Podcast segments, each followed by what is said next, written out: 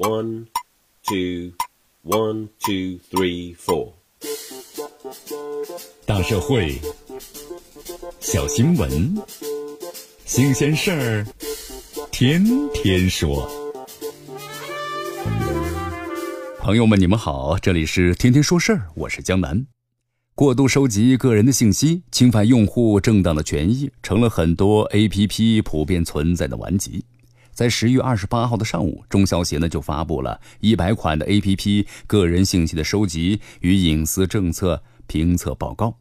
在被评测的十大类的 APP 中，这金融类的理财啊 APP 在个人信息收集和隐私保护方面，这评分是最低的。而在具体的 A P P 中，中国工商银行、同花顺、还有悟空理财、百合婚恋、曹操专车、易代驾等等等等等等等常用的或者是知名的 A P P，仅仅得到最低的一星的评价。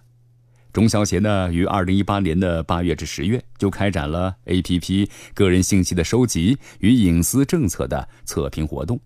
共对一百款的 A P P 进行了现场的体验，在隐私政策方面。有多达四十七款的 APP 隐私条款内容不达标，其中三十四款的 APP 没有隐私条款。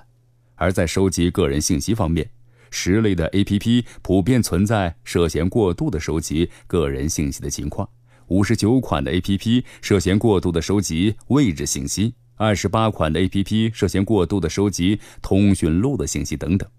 其实啊，从报告中可以看出，这不及格的 APP 啊，真不少啊。其中还不乏一些大企业的 APP，甚至还有世界五百强的企业，中国工商银行。不过呢，各类型中的 APP，像中小企业的 APP 啊，得分呢均显著低于消费者常用的 APP。可见呢，中小企业 APP 的隐私政策缺失或者设计存在明显的不足。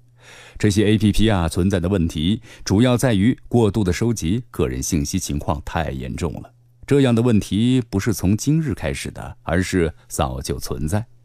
网络运营者在提供产品和服务时，普遍存在隐私条款呐笼统不清，或者让隐私条款变成了隐秘条款，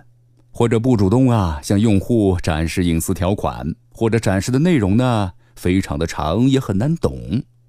隐私条款有时还是霸王条款。比如说，征求用户的授权同意时，存在呢一揽子打包授权等等，擅自扩大了范围的收集、使用个人信息、私自共享、转让个人信息等等问题。这些问题的存在，对于公民的个人信息安全确实带来了严重的威胁和侵害，让更多人的正当权益受到了侵害。过度收集个人信息，侵犯用户的正当权益，成了很多 APP 普遍存在的顽疾。这也正是监管部门深刻反思的问题啊！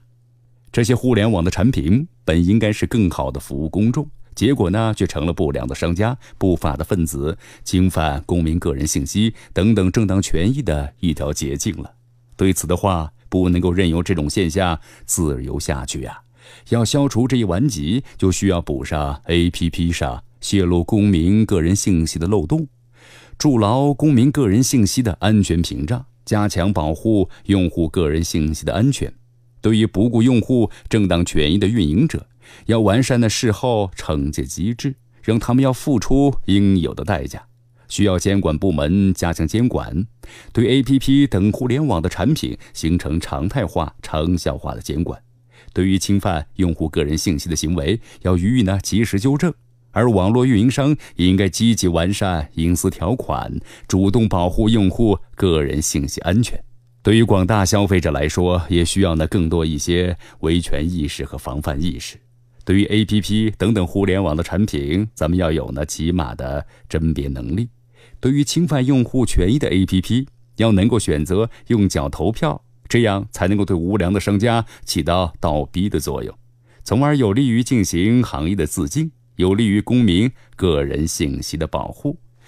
这里是天天说事儿，我是江南，咱们明天见。